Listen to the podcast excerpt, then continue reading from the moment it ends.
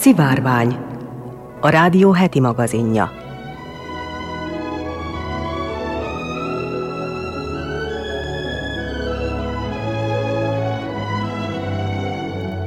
Köszöntöm a Szivárvány hallgatóit, Molnár Eleonóra vagyok, heti színes magazinunk szerkesztője.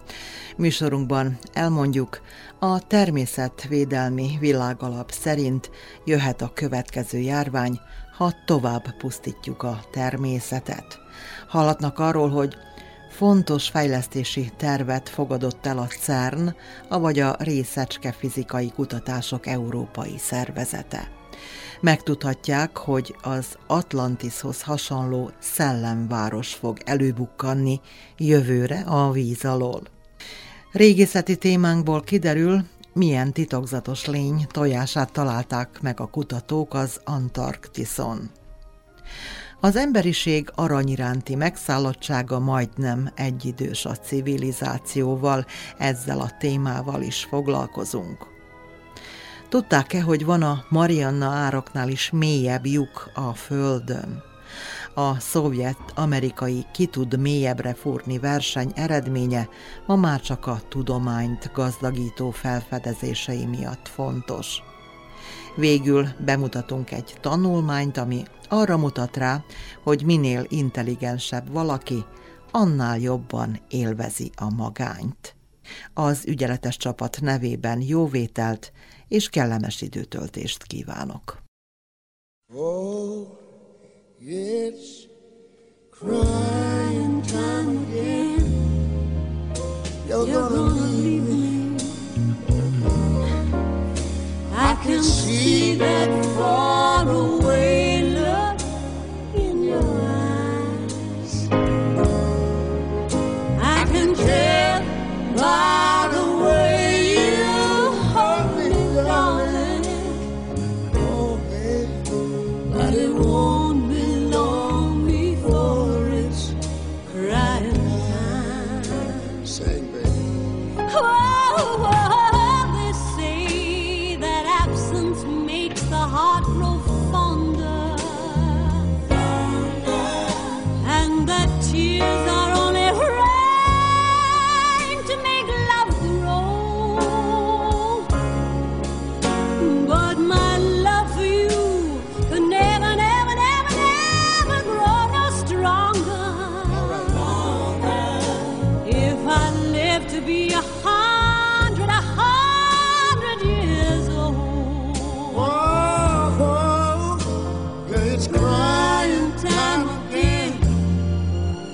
You're gonna leave me.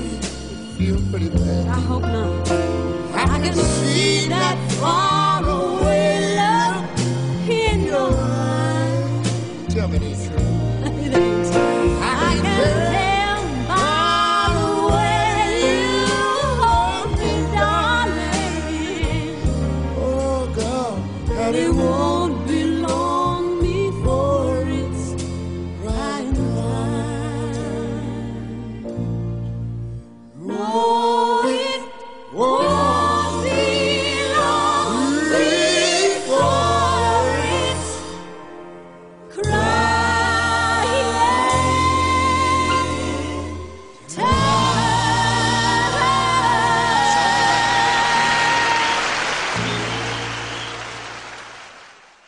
A természetvédelmi világalap szerint a koronavírus járvány minden eddiginél határozottabban rámutat arra, hogy az ember és a természet felborult egyensúlyáért komoly árat kell fizetni. A természetes élőhelyek csökkenésével egyre több emberről állatra terjedő kórokozó bukkan fel, ezek pedig a globalizáció miatt egyre nagyobb valószínűséggel válthatnak ki újabb világjárványt. A szervezet 3 fő kockázati tényezőt sorol fel. A természetes élőhelyek csökkenése mellett különösen veszélyesnek tartja a nem fenntartható intenzív mezőgazdálkodást, a vadállatokkal való kereskedelmet, illetve azok fogyasztását is. A civil szervezet sürgősen együttműködésre szólítja fel a világ államait. a cégeket és a közösségeket az okozott károk mérséklésére ösztönzi, illetve egy zöld New Deal bevezetését szorgalmazza.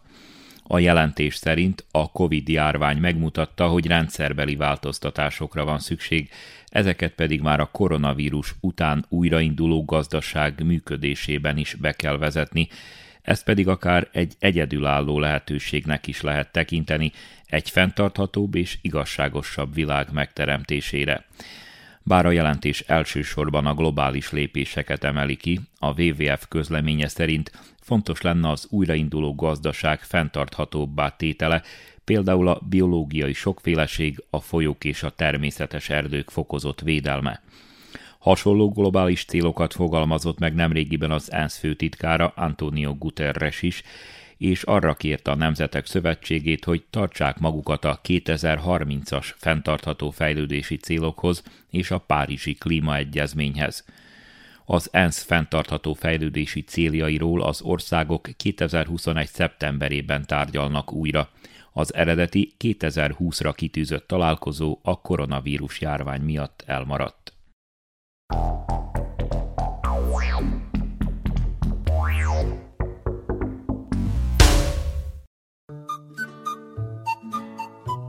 Ez az Újvidéki Rádió heti színes magazin műsora, a Szivárvány.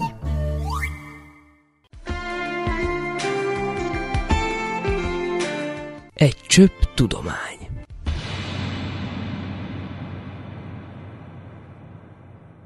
A következő évtized forradalmi felfedezéseit megalapozó stratégiai fejlesztési tervet fogadott el a CERN, avagy a Részecske fizikai kutatások Európai Szervezete.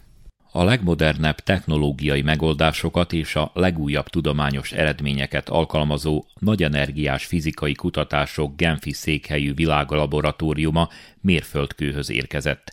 A 23 tagállam, köztük Magyarország képviselőiből álló CERN Council minap elfogadta az intézet és a tudományterület további működését meghatározó európai stratégiai terv megújított változatát. A dokumentum kiemeli a gyorsítók, a detektorok és az adatfeldolgozó rendszerek technikai megoldásainak további fejlesztési jelentőségét, mert csak így biztosítható, hogy a jelenleg használt nagy hadron ütköztető utódját 10-20 év múlva meg tudják építeni, és a Higgs bozonnál is nehezebb, újabb elemi részecskéket fedezzenek fel. A gyorsító által elért részecske energiák ugrásszerű megnöveléséhez forradalmi újításokat kell létrehozni és bevezetni a következő évtizedben. Ameddig ez megvalósul, addig a most felújított és 2021 elejétől újra működő LHC berendezéseivel vizsgálják tovább a természet elemi szerkezetét és építőköveit. Johann Schick, a CERN Európai Stratégiai Csoportjának tagja, az Osztrák Tudományos Akadémia nagy energiájú fizikai kutatóintézetének vezetője elmondta, az általuk javasolt újonnan építendő gyorsító, a Higgs gyár, a Higgs bozonoknak az eddigieknél is pontosabb vizsgálatára lesz képes. A Higgs bozon jobb megértéséhez extrém pontosan meg kell tudnunk mérni a más részecskékkel való kölcsönhatást is, magyarázta Schick. A stratégiai terv tartalmazza a legalább 2038-ig működő nagy hadron ütköztető utódjával kapcsolatos megfontolásokat. A proton-proton ütköztetésekhez legalább 100 teraelektronvolt energiát kellene elérni, ami az LHC 7-szerese. Magyarországról egyébként csaknem 100 kutató, mérnök és informatikus vesz részt folyamatosan a CERN-ben folyó tevékenységekben.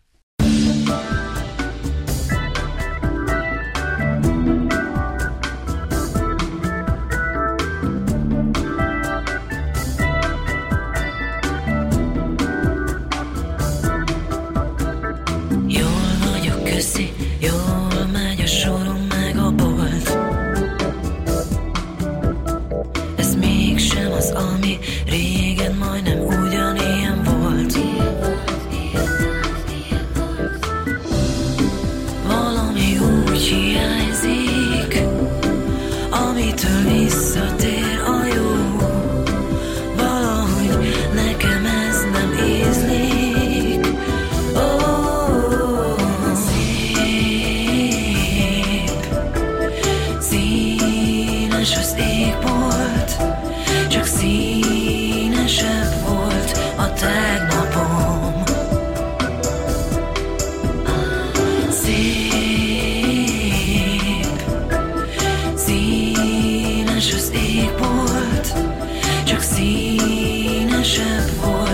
tegnapom.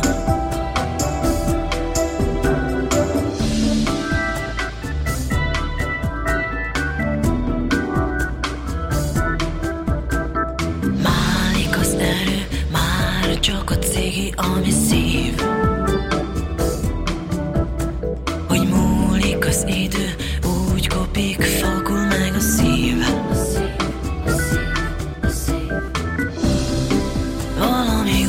Hiányzik, amitől visszatér a jó.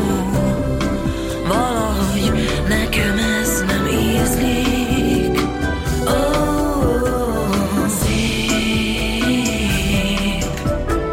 színes az égbolt, csak színesebb volt a tegnapom.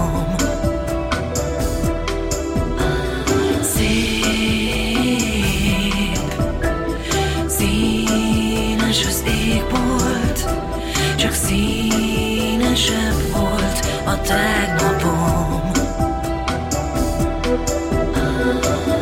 Szép, szép, színes az ég volt, de tegnap színesebb volt, színes ég volt.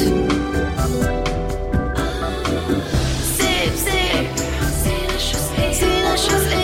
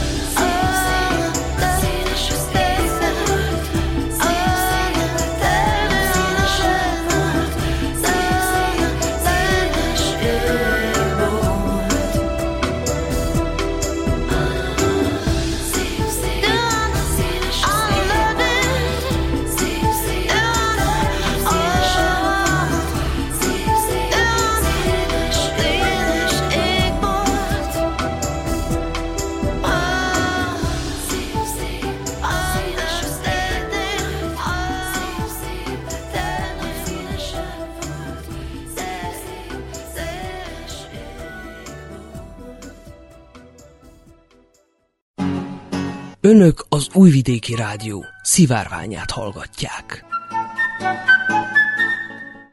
Az Atlantishoz hasonló szellemváros fog előbukkanni hamarosan a víz alól. A toszkán középkori városka egy gát építése miatt került víz alá a 20. század közepén. Időről időre azonban szárazra kerül, ilyenkor láthatóvá válik. Legutóbb 25 éve adódott ilyen alkalom, a következő pedig 2021-re várható. Fabrici di Kareginit sokan az olasz Atlantisként emlegetik. A 12. században alapított település annak idején 150 ember lakóhelyéül szolgált, 31 házam és egy kőtemploma volt. Az évszázadok viharait átvészelő város sorsa 1946-ban pecsételődött meg, ekkor az olasz Enel energetikai vállalat egy hidroelektronikus erőművet építetett a közeli völgybe, aminek hatására a település víz alá került. A lakók a szomszédos falvakba költöztették, Fabrici Karegini helyén pedig megszületett a mesterséges vaglitó. A város 75 éve pihen a víz alatt, csak az erőmű karbantartásakor, a tóvizének leeresztésekor kerül szárazra, ilyenkor látogatható. A következő karbantartási időszak 2021-re fog esni.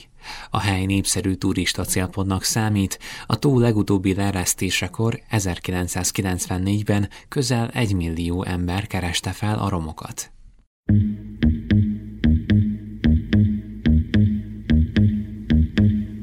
Mi amor, estás sufriendo.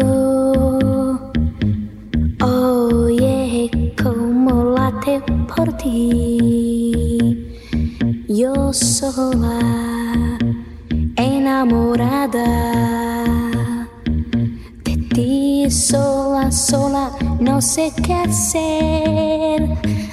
Oh, mi amor, herido sitio se encuentra.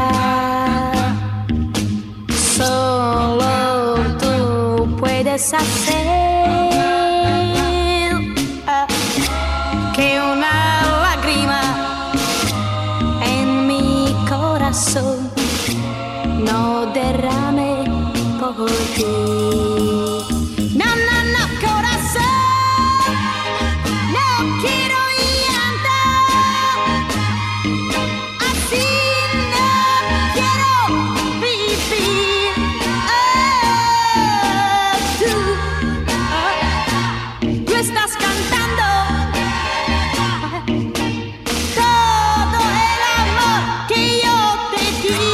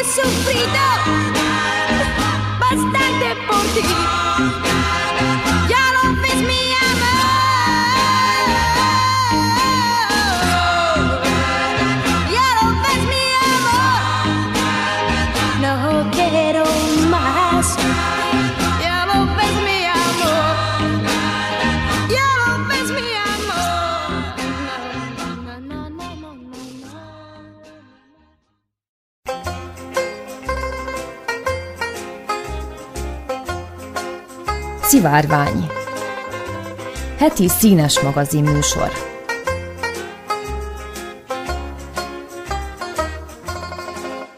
Hatalmas, a kréta földtörténeti korszakból származó tojást fedezett fel egy kutatócsoport az Antarktisz egyik kőzetformációjában.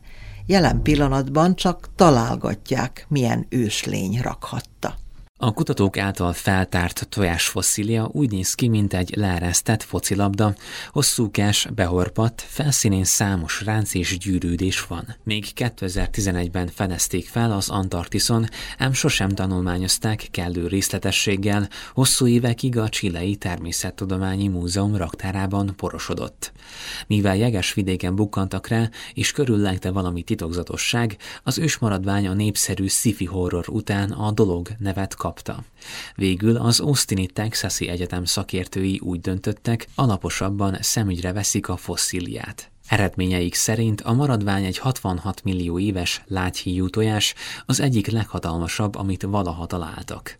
30 cm hosszú, körülbelül akkora, mint egy futballlabda, méretét csak az elefántmadár tojása múlja felül.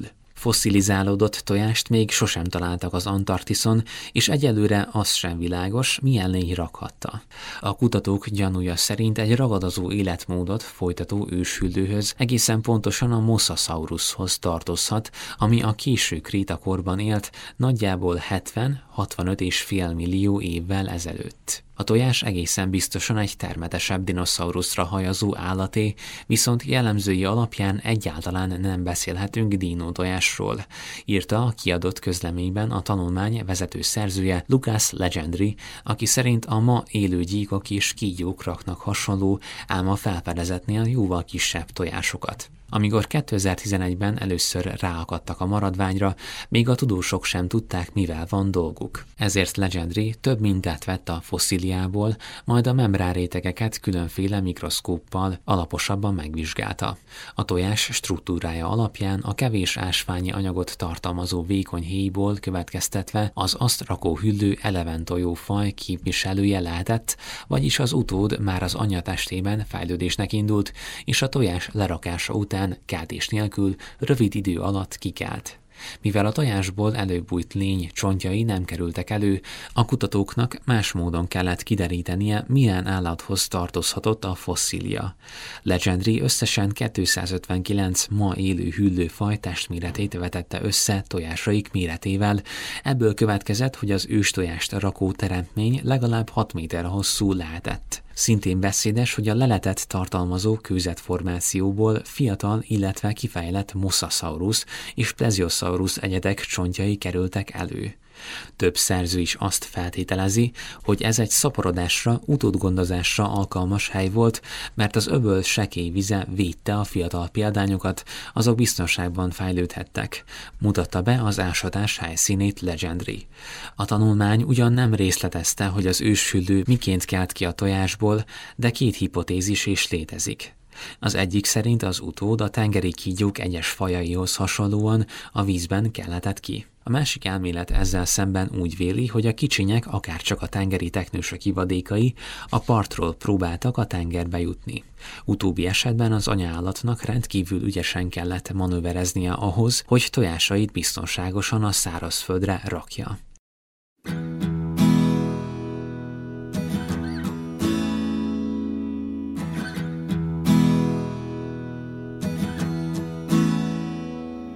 Gyere, mondd el, mi a baj, baby, én figyelek rá. Előttem ne legyen titkod, én nem vagyok az apád. Látom, van valami, ami a szívedet nyomja. Tudom az élet súlya, tudom a világ gondja. Gyere, ne félj tőlem, én nem verlek át. Belekezdtél, hát folytasd tovább. Ha akarod, suttoghatsz, nekem az is elég, hogy halljam. És én majd ott leszek és segítek, ha baj van. Ha nem hiszed el, hogy az életed ajándék, nézd meg jobban, hogy élek anyádék. Ha nem hiszed el, hogy az élet tényleg örökké tart, hiába úszol, belefulladsz, pedig ott van a másik part.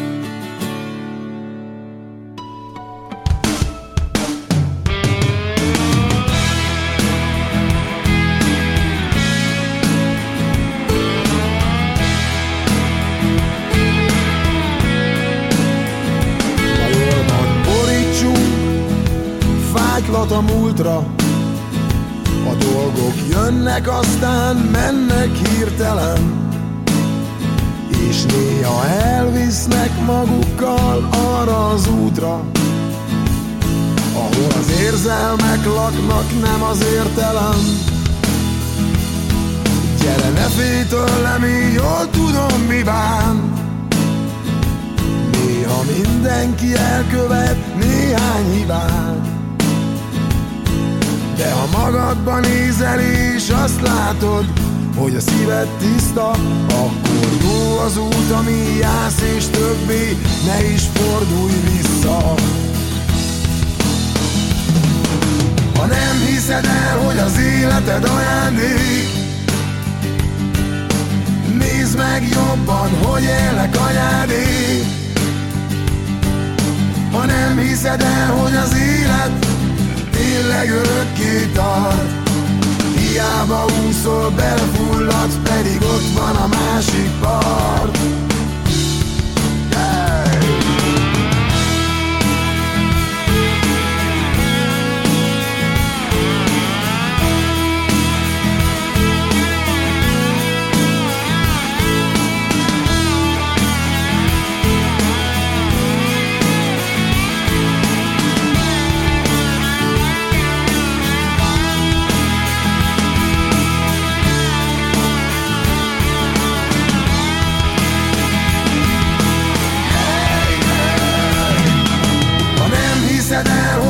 Életed ajándék,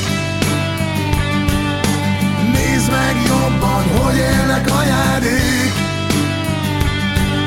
Ha nem hiszed el, hogy az élet tényleg örökké tart, hiába úszol, belefulladsz, pedig ott van a másik part. Gyere, mondd el, mi a baj, bébém, figyelek rád. Előttem ne legyen titkod, én nem vagyok az apám. Látom, van valami, ami a szívedet nyomja. Tudom, az élet súlya, tudom, a világ gondja. Az élet súlya, a világ gondja.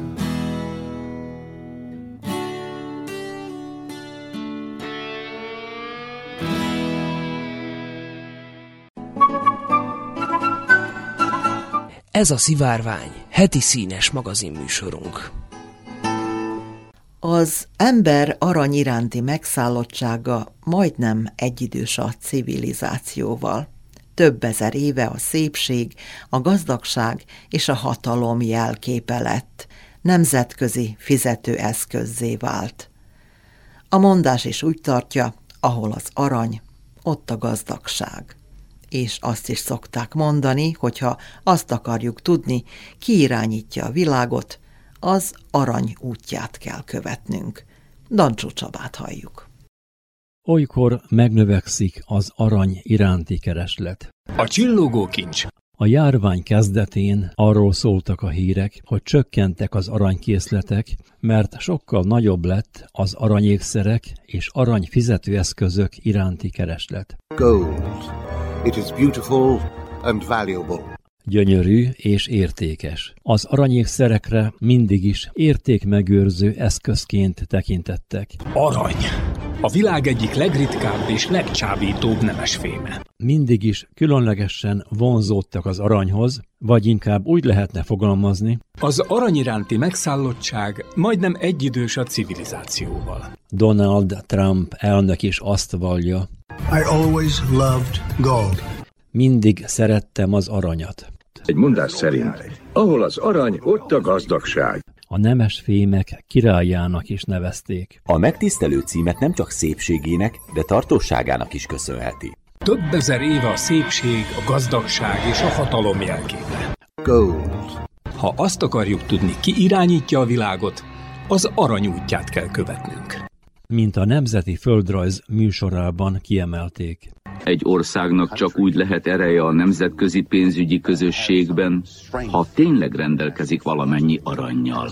Köszönhetően annak, hogy nem korodálódik már évezredek óta ékszerek alapanyaga és fizetőeszköz egyaránt. Ezért lett az aranyból az időszámításunk előtti 6. századtól egészen a 20. századig nemzetközi fizetőeszköz. Az arany könnyen formálható, könnyen tárgyakká, többek között pénzérmékké alakítható. Nyújtható, egyetlen uncia, azaz körülbelül 31 g aranyból csaknem 100 km hosszú vékony aranyszálat lehetne készíteni. Alig több mint 31 g arannyal egy labdarúgó pálya lefedhető. Az arany, latinul aurum, jelentése a ragyogó hajnal. Az arany igen ritka, ami csak még vonzóbbá, izgalmasabbá teszi, és persze az árát is növeli. Egy tonna mennyiségi arany egy csupán 37,5 cm élő kockában is elférne. Egy kilogramm arany értéke 40-valahány ezer euró, és növekszik. Az egyik James Bond film, Goldfinger, vagyis Arany új, ebben a filmben is az arany körül forgott minden. Vajon kinél van a legtöbb, és hol van elrejtve? Az aranytartalékok tényleges lokációja érzékenyebb titkot képez, mint a nukleáris fegyverek holléte. A folyóvizek hordalékából aranymosással jutnak hozzá. Az első és legnagyobb aranyláz. California Gold Rush. A kaliforniai aranyláz. Kalifornia sorsa egy asztalosnak köszönhetően fordult meg. James Marshall gazdája megbízásából fűrésztelepnek keresett megfelelő helyet, de aranyat találtak az amerikai folyóban! A dal is erről szól. Working for John Sutter in California, James Marshall was his name. He bit into a stone that he found in the river, then the gold rush started in 1848. Ezzel elindult az aranyláz 1848-ban. Kaliforniába százezrek özönlöttek a gyors meggazdagodás reményében. őrület, de van benne racionális vetület is, érthető a törekvés. Több százezer ember kelt át a kontinensen, hogy új életet kezdjen, és kivívja az anyagi szabadságot. A történelem során először az átlagember is meggazdagodhatott, és csatlakozhatott a felső 10 000-hez. Az egész világ számára Kalifornia jelképezte azt a gondolkodásmódot, hogy rövid úton is meg lehet gazdagodni, és rövid idő alatt is bárkiből sikeres és boldog ember válhat. Az amerikai álom megszületett. Ám csak keveseknek sikerült meggazdagodniuk a kaliforniai vállalkozásból. Míg egyesek meggazdagodtak, mások továbbra is csak a szerencsében reménykedhettek. A többség, még ha talált is valami kis aranyat, nem tudott elegendő vagyont összeszedni belőle. Sokan az aranyláz áldozatai lettek. A kaliforniai aranyláz számos, messzeható eredménnyel járt. Kevesebb mint 3 év alatt átformálta Amerikát. Így született meg Amerika 31. szövetségi állama, mint mondják, a leggazdagabb, a mostani kaliforniai nagyváros, San Francisco. Akkoriban aprócska település volt. San Francisco quickly became the financial center in the American West. Igen gyorsan az amerikai nyugat pénzügyi és más központja lett. Az aranyra éhes tömegek és egyének közötti összezörrenések gyakran önbíráskodáshoz vezettek.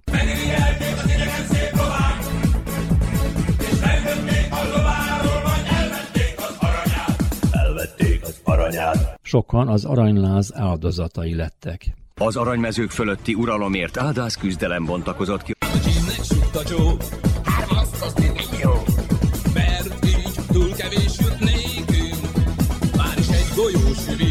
Nem csupán egymással lövöldöztek, hanem az őslakosokra, a földjeiket védő indiánokra is.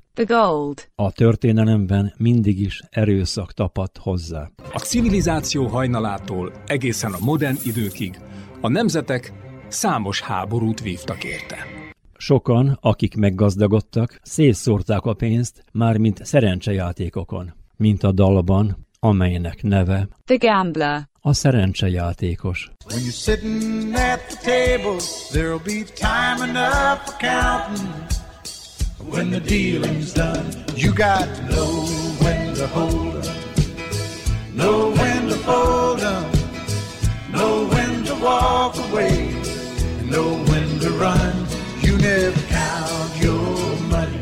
Meg kell tudnod, mikor tartani a nyereséget, mikor behajtani, és tudja, mikor kell futni. Soha nem számol a pénzzel. Richard Silla, a Wall Street pénzügyi múzeumának igazgatója úgy fogalmaz: akinél az arany, az diktálja a szabályokat. Ez az aranyszabály.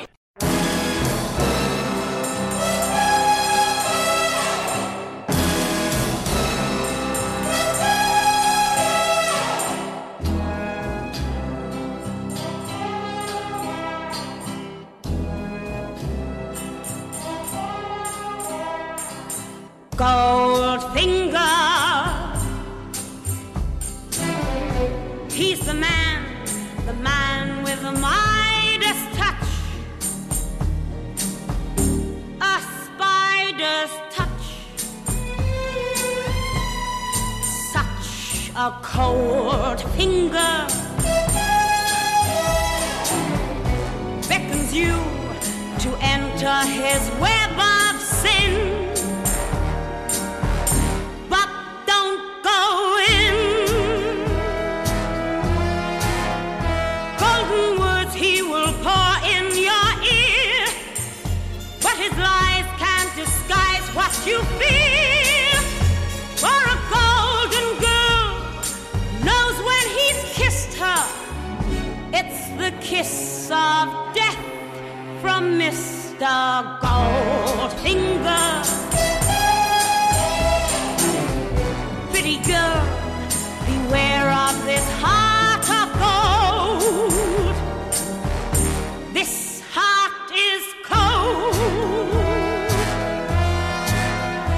Golden words he will pour in your ear, but his lies can't disguise what you fear. For a golden girl knows when he's kissed her, it's the kiss of death from Mr. Mr. Goldfinger. Pretty girl, beware of this heart of gold. This heart is cold. He loves only gold. Only gold. He loves gold. He loves only gold.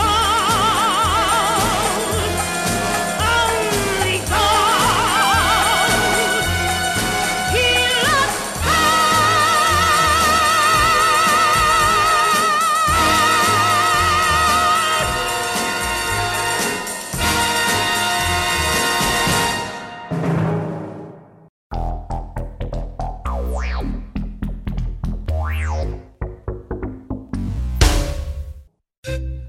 Önök a Szivárványt hallgatják. A Föld legmélyebb természetes pontja a Csendes-óceán délnyugati medencéjében fekvő Marianna árokban található. A 11.034 méter mély Challenger szakadék azonban korán sem tekinthető Földünk felszínétől mért legmélyebb pontnak.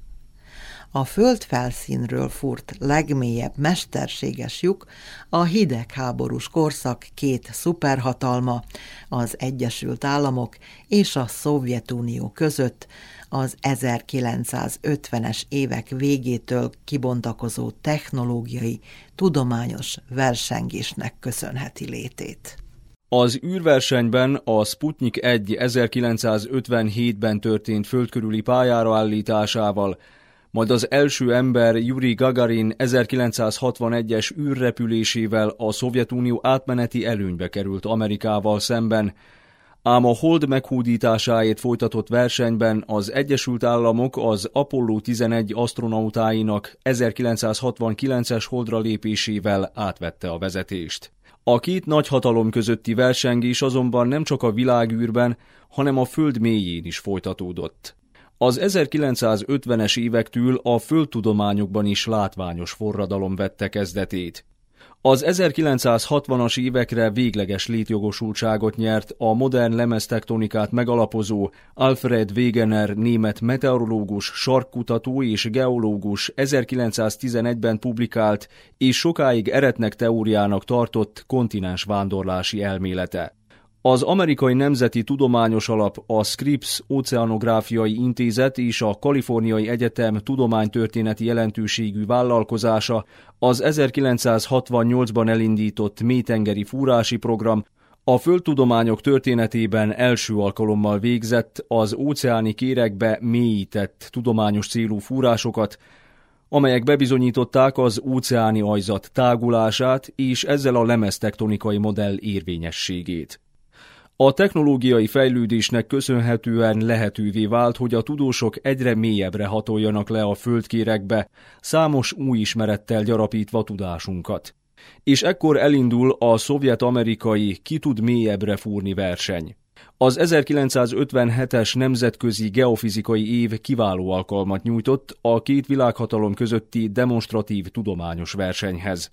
Az 1958-ban elindított amerikai Project Mohole kutatási programnak az volt a perspektívikus célja, hogy a földkéregbe mélyített fúrásokkal elérjék, de legalábbis megközelítsék a szilárd kéreg és a forró, olvadt kőzetanyagból álló földköpeny határterületét alkotó asztenoszférát. A biztató kezdet és az ígéretes eredmények ellenére azonban finanszírozási gondok miatt lassan elhalt a kutatási program. Mindenesetre egészen 1979-ig az amerikaiak tartották a mélyfúrási világrekordot, az oklahomai Bertha Rogers mélyfúrás 9583 méterével. Azonban a szovjet mérnökök és földtudósok sem sokáig tétlenkedtek. Az 1970 májusában elkezdett szupermélyfúrás a Kolafél-szigeten, rövidített nevén az SG-3 projekt igen ambiciózus céllal rendelkezett. Egészen 15 000 méter mélyre szerettek volna lejutni a kísérleti fúrásokkal. Amennyiben sikerült volna megvalósítani az eredeti célkitűzést, A kutatások történetében először érték volna el a kéreg és a felsőköpeny határát jelentő Mohorovicsig felületet. Ez az átlagosan 30-40 km mélységben húzódó felületet jelenti. A földfelszín egyes pontjain azonban a kéreg az átlagnál vékonyabb, ezért itt a Mohorovicsig felület is feljebb található. A fúrás helyszínét a Murmanszki területhez tartozó és a Barenc, valamint a Fehér-tengert elválasztó Kolafél-szigeten Zapolyárnyi várostól 10 kilométeres távolságra jelölték ki. A történelmi jelentőségű fúrási munkálatokat 1979. májusában kezdték el az erre a célra kifejlesztett Uralmas 4E, illetve később a továbbfejlesztett Uralmas 15.000 fúrótornyokkal. Sok volt a kísérleti mélyfúrást övező kérdés, hiszen a kéreg 10 km alatti mélységeiben uralkodó viszonyokról még nem volt átfogó képe a tudósoknak. A Kolafél-szigeti kutatócsoportnak 1983-ban sikerült elérnie az addig hihetetlen 12.000 méteres mélységet. Egy évvel később megpróbálták mélyíteni a fúrójukat, hogy tovább haladhassanak a végcélként kitűzött 15.000 méteres mélység felé. Ám az 1984. szeptemberében újraindított fúrás alkalmával 12.066 méteren elcsavarodott a fúrócső, és egy 5000 méter hosszú darabja le is szakadt. Ezért fel kellett függeszteni, és újra kellett tervezni a munkálatokat.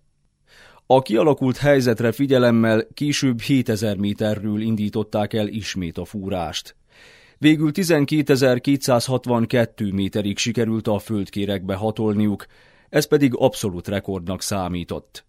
A sikeren felbuzdulva a tudósok úgy tervezték, hogy a következő évben elérik a 13.000, majd legkésőbb 1993-ban a hőnáhított végcélt, a 15.000 méteres mélységet. A természet azonban közbeszólt az ambiciózus cél eléréséért folytatott kísérletbe. A fúrási eredményekből ugyanis kiderült, hogy 13.000 méter körüli mélységben a számított 100 Celsius foknak csaknem duplájára 180 fokra emelkedik a hőmérséklet, ami már annyira megviseli a technikát, hogy nem folytatható tovább eredményesen a fúrás. Az új mérési adatok pedig azt mutatták, hogy a tervezett 15.000 méteres mélységben 300 fokra emelkedik a hőmérséklet, ezért 1992-ben feladták a munkálatok folytatását. Az extrém fúrás számos új felfedezéssel gazdagította a tudományt. Így többek között 6,4 kilométeres mélységben 2 milliárd éves kitűnő állapotban fennmaradt plankton fosszíliákat tudtak azonosítani, és azt is megállapították, hogy több kilométer mélyen a hihetetlen nyomáson a kőzetekből kipréselődött cseppfolyós állapotú víz található. Ezen kívül a kísérleti fúrások több új felismerést hoztak a szeizmikus lökéshullámok terjedésének pontosabb megértésében is. Az egykori kutatóközpont napjainkban elhagyatottan áll a kietlen sarkköri vidéken, és a földfelszínről fúrt legmélyebb lyuk helyét csupán az azt eltakaró, alig 30 cm átmérőjű rozsdás fedő jelzi.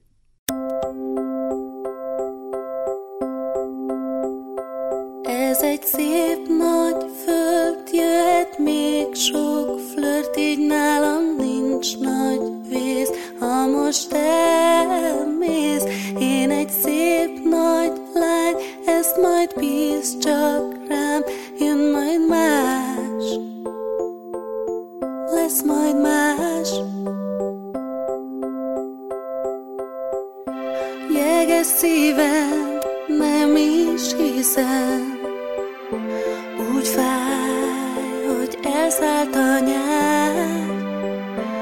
Jó volt minden, hiányzol majd.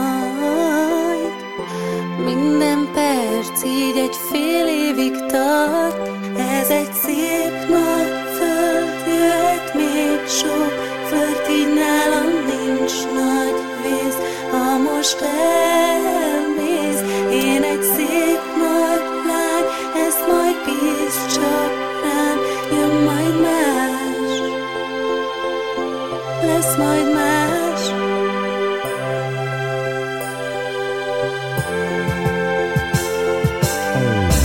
Nincs baj,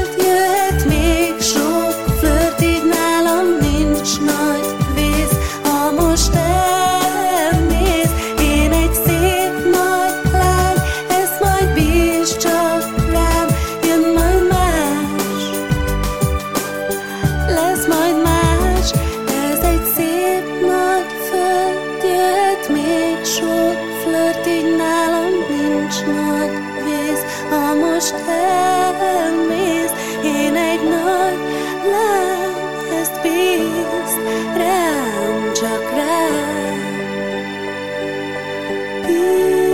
Bízd csak rám.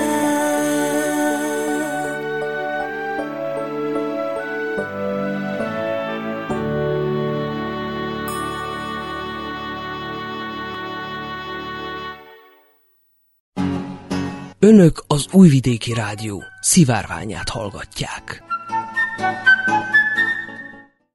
Manapság már arról is szól tanulmány, hogy minél intelligensebb valaki, annál jobban élvezi a magányt. Nem kell ahhoz pszichológusnak lenni, hogy nagy vonalakban megértsük, mitől lesz valaki boldog. A tánctól kezdve a zenén át, a természetjárásig egy sor olyan dolog van, amit a legtöbb ember számára örömet okoz. De meg lehet említeni a közeli barátainkkal történő folyamatos kapcsolattartást is, mint az elégedettség általános forrását. Ez azonban amennyire általános vélekedés, annyira nem egyetemes. Minél intelligensebb valaki, annál alacsonyabb ennek a pozitív hatása, sőt, akár még negatívan is hathat a boldogságunkra, ha sok időt töltünk a barátainkkal. Mindez egy kutatásból derült ki, melynek szerzői egy kérdőívből kinyert adatok elemzésével arra jutottak, hogy az őseink vadászó-gyűjtögető életmódja a mai napig meghatározza azt, hogy mitől érezzük magunkat boldognak. Az intelligensebb emberek viszont sokkal jobban tudnak alkalmazkodni a modern világ merőben eltérő körülményeihez. A kérdéskör, hogy pontosan mi a jól élt élet titka, első ránézésre inkább tűnik filozófiai vagy teológiai problémának, de az elmúlt évek során sok tudós is foglalkozott vele. Így tett Kanazawa Satoshi és Norman Lee is, akik 2016. februárjában publikálták a témában folytatott kutatásukat.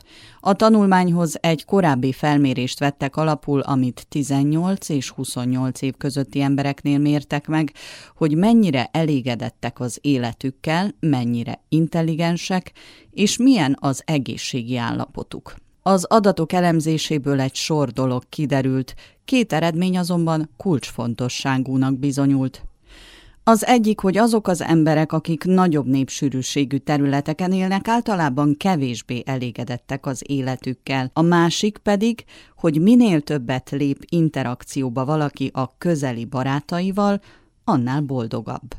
Az is kiderült ugyanakkor, hogy ahogy nőtt a vizsgált illetők intelligencia szintje, egyre alacsonyabb volt ez a korreláció, egyes esetekben pedig egyenesen fordított hatást ért el a dolog. A kutatás alapján a népsűrűség kérdése csaknem kétszer akkora mértékben hatott a kevésbé intelligens emberek boldogságára, mint a magas IQ-val rendelkezőkére.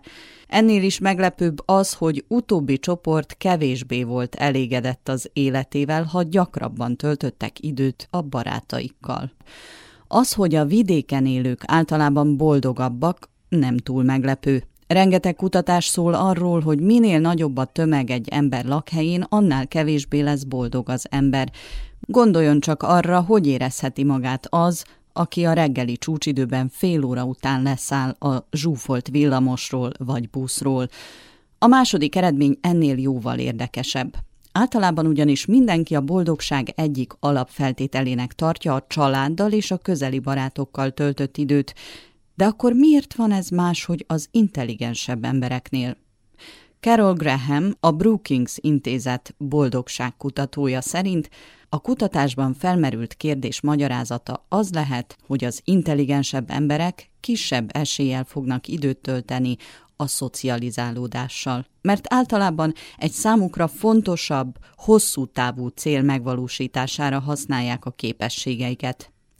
Ha például egy rendkívül intelligens kutatóorvos a rák ellenszerének megtalálására tette fel az életét, könnyen lehet, hogy a másokkal történő interakciót zavaró tényezőnek ítéli a küldetése mellett, és kevésbé lesz elégedett az életével, ha ezekkel gyakran kell foglalkoznia.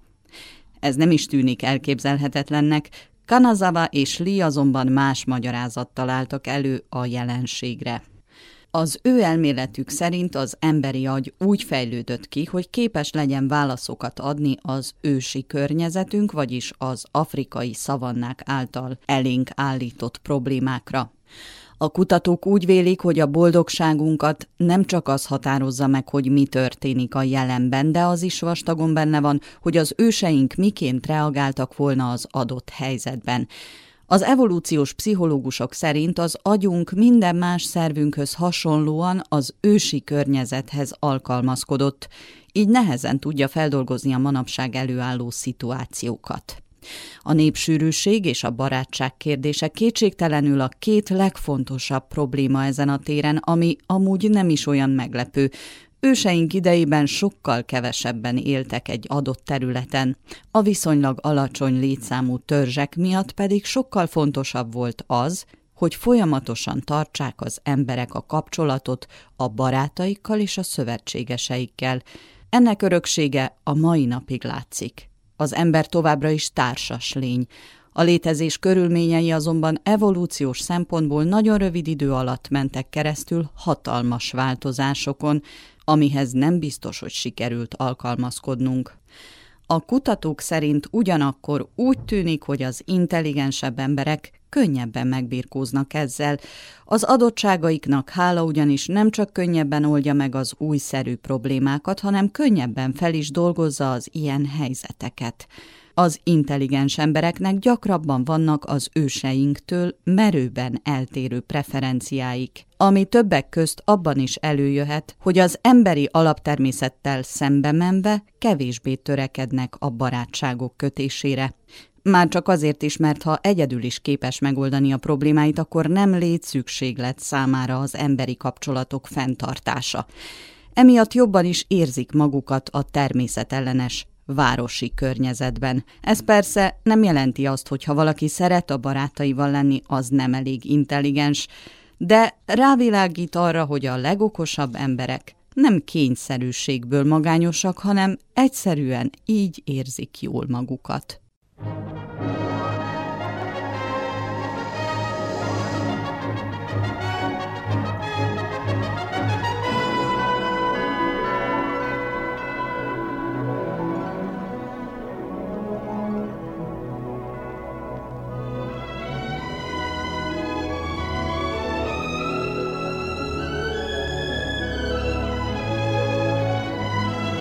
A Szivárványt hallották. Heti színes magazin műsorunkkal egy hét múlva jelentkezünk ismét. Az ügyeletes csapat nevében Molnár Eleonóra köszöni figyelmüket. Kellemes hétvégét kívánok!